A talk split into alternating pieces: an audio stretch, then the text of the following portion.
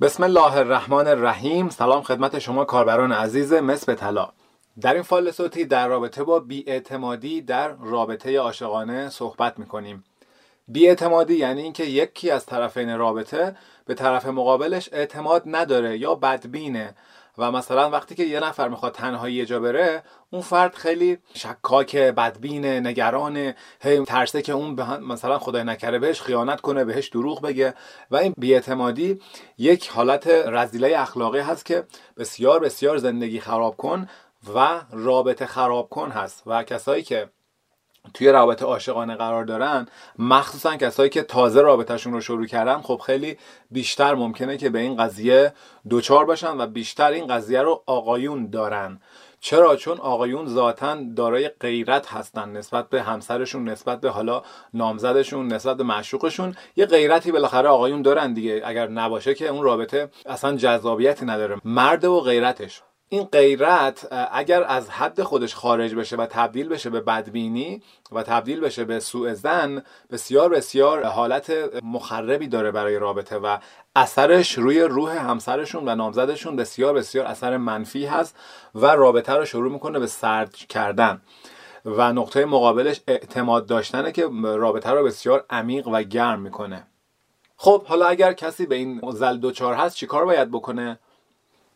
اولا اینکه ما حالا بیشتر اینجا مخاطب من آقایون میشن دیگه. آقایون باید بدونن که خانم ها در ذات خودشون وقتی که وارد یک رابطه عاشقانه میشن احتمال خیانت کردن و نمی‌دونم دوستی های پنهانی داشتن و اینها به ذات توی ذات خانم ها خیلی خیلی کمتر از آقایونه. چرا؟ چون خانم ها همیشه احساسشون جلوی خودشون حرکت می‌کنه. اول احساساتشون رو با یک نفر درگیر می‌کنن بعدش دیگه حالا مثلا جسمشون و فیزیکشون و بقیه چیزاشون وارد رابطه میشه.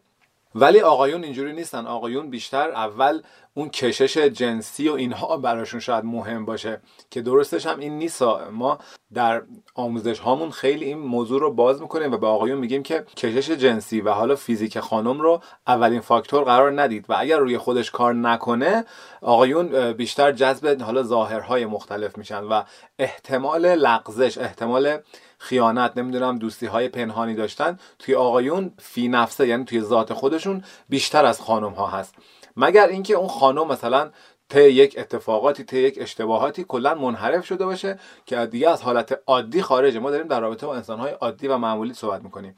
اگه یه نفر منحرف شده باشه که چه آقا باشه چه خانم دیگه منحرف دیگه اصلا دیگه تکلیفش معلومه. و با دونستن اینکه خانم ها ذاتا اهل خیانت و دروغ و اینها نیستن و ذاتا صداقت دارن و ذاتا احساسشون رو میان می‌ذارن وسط توی یک رابطه این می‌تونه خیلی دل مرد رو آروم کنه که اون غیرتش تبدیل نشه به بدبینی. و حالا متاسفانه توی دنیای امروز میان چی میگن؟ میگن که اگر می‌خوای شما این حالت غیرتی بودن و حساس بودن روی ناموست رو اذیتت نکنه و اینقدر بدبینی و اینها توی وجودت شکل نگیره نسخه ای که برای جوانهای امروز ما پیچیدن چیه؟ میگن که غیرتت رو بذار کنار. یعنی بی غیرت بشو تا راحت بشی.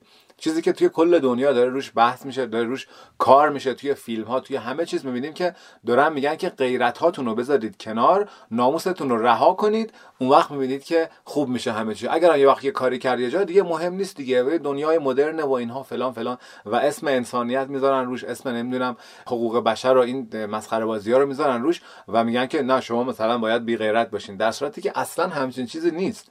مرد باید غیرت داشته باشه. اصلا غیرت یک صفت خداییه. یعنی متصل به خداوند. خداوند در وجودش غیرت داره. حالا در وجودش منظور این که از صفات خداوند اینه که غیرت داره. خداوند قیور است. اینو شنیدیم. و بنده هایی که قیور باشن و غیرت داشته باشن اونها هم این صفت خدایی رو در وجود خودشون دارن. و اگر بی غیرت باشن یعنی از صفات خدایی خارج شدن بی غیرتی یک صفت شیطانی هست و اینقدر مهم هست که ما یک جلسه کامل توی دوره سالیتود در رابطه با اون صحبت کردیم.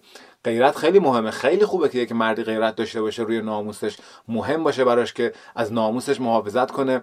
مخصوصا کسی که حالا مثلا میگن مثلا ناموس مؤمن یه جورای ناموس خداه خیلی مهمه که مرد غیرت داشته باشه. ولی در عین حال که غیرت خودش رو داره و غیرت خودش رو حفظ می‌کنه باید بدبینی رو هم کم کنه. و یکی از راهکارهای دیگر برای اینکه بدبینی کم بشه و اعتماد بره بالا اینه که بعد از اینکه همسرش رو شناخت متوجه شد که این همسر یا حالا نامزد که تازه باهاش آشنا شده ذاتا آدم بدی نیست. دیگه به همین راضی باشه. می‌دونین؟ سریع و رضا باشه. انسان بگه که خب این دیگه این خانم راستشو داره میگه. وقتی که مثلا میگه من رفتم بیرون با فامیلمون با مادرم فلان رفتم بیرون و اینها. چیه؟ باور کنه حرفشو. ما باید تو این زمینه باید زود باور باشیم ما مردا. و حتی اگر تمام حالا وسوسه های ذهنی افکار ذهنی میاد میرزه روی سر ما و میگه که نه طبق تحلیل ها و بررسی هایی که من توی زندگیم دارم به این نتیجه می‌رسیم که ایشون داره دروغ میگه. سختترین قسمت کار اونجاست که بگیم که نه راستشو میگه. زنگ زدی گوشی رو جواب نداده.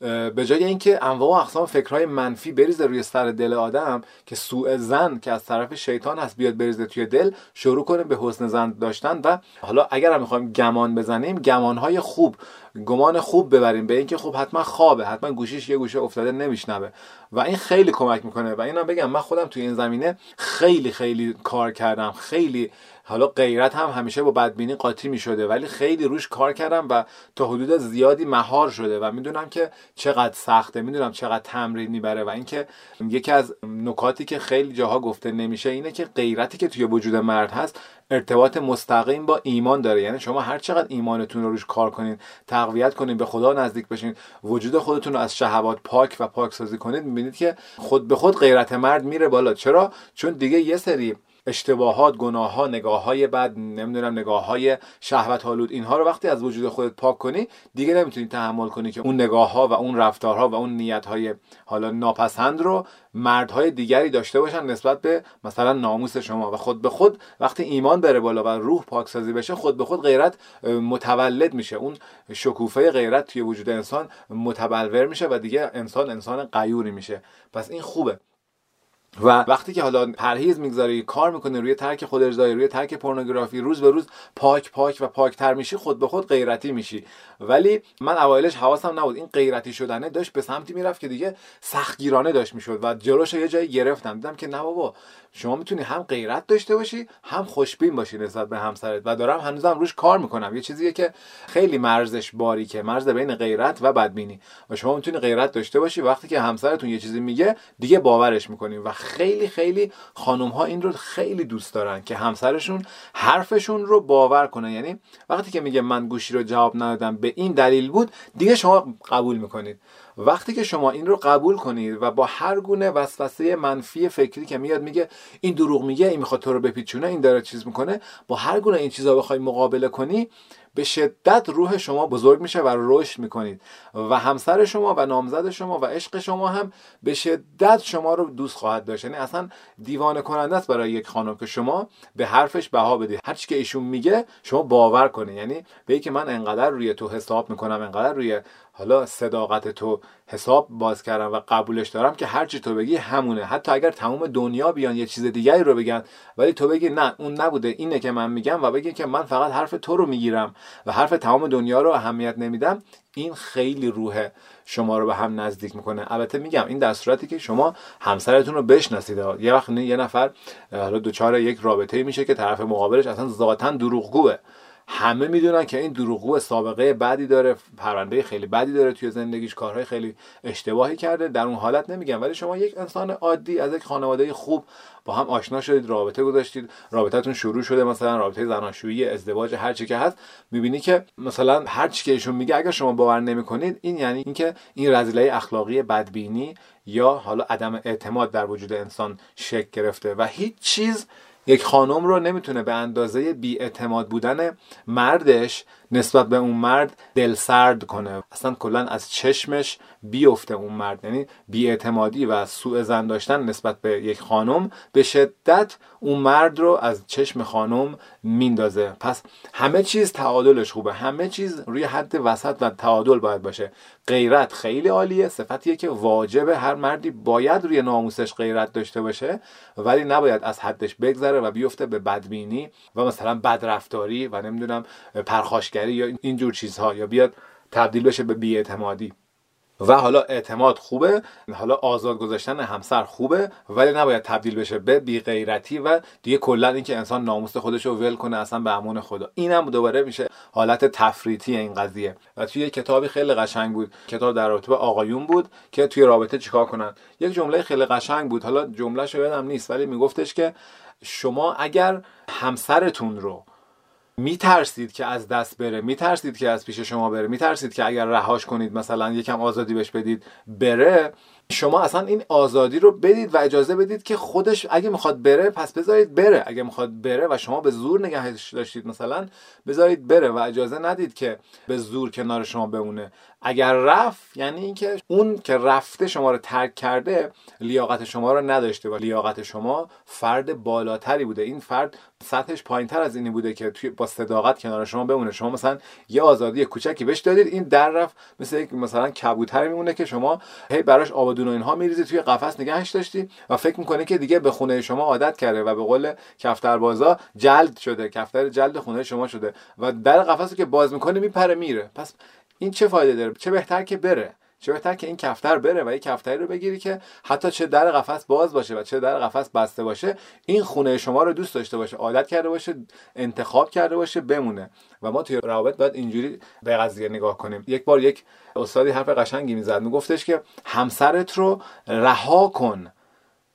از دستش نمیدی بلکه به دستش میاری با رها کردن. حالا این رها کردن موقعی بودش که من اون موقع توی ازدواجم توی ازدواج اولم البته صحبتی که می‌کنم توی ازدواج گذشتم بود که یه ذره بیش از حد غیرتی بودم و بیش از حد کنترل می‌کردم و اینها. گفت رهاش کن اینقدر نمی‌خواد گیر بدی بهش. رهاش کن یه مدت رهاش کن به دستش میاری. با رها کردنش به دستش میاری. که البته آخرم به دستش نیاوردم. چرا؟ چون که رابطه ما خیلی موضوعات پیچیده پیش اومد و اینها. ولی روی این موضوع من اونجا کار کردم که دیگه توی ازدواج دومم که الان توش هستم به لطف خداوند. خیلی خیلی شاید بگم 80 90 درصد این موضوع برطرف شده و ولی خب باید همیشه ما حواسمون باشه چون شیطان یک لحظه هم بیکار نمی نشینه همیشه دوست داره. حتی اگر شما یک رذله اخلاقی رو پاک کردین از وجودتون همیشه دوست داره یه جوری دوباره آتیشش رو بیدار کنه توی وجود شما. پس اینم نکته ای که خیلی خیلی مهمه و اکثر مردها به این قضیه مبتلا هستن و اگر مردی باشه که هرچه بیشتر روی پاک شدن روح کار کرده باشه غیرتی شدنش بیشتر میشه و باید بیشتر حواسش باشه که غیرتش تبدیل نشه به بیاعتمادی و سوء زن خیلی ممنون. به خدای بزرگ میسپارمتون. خدا نگهدار.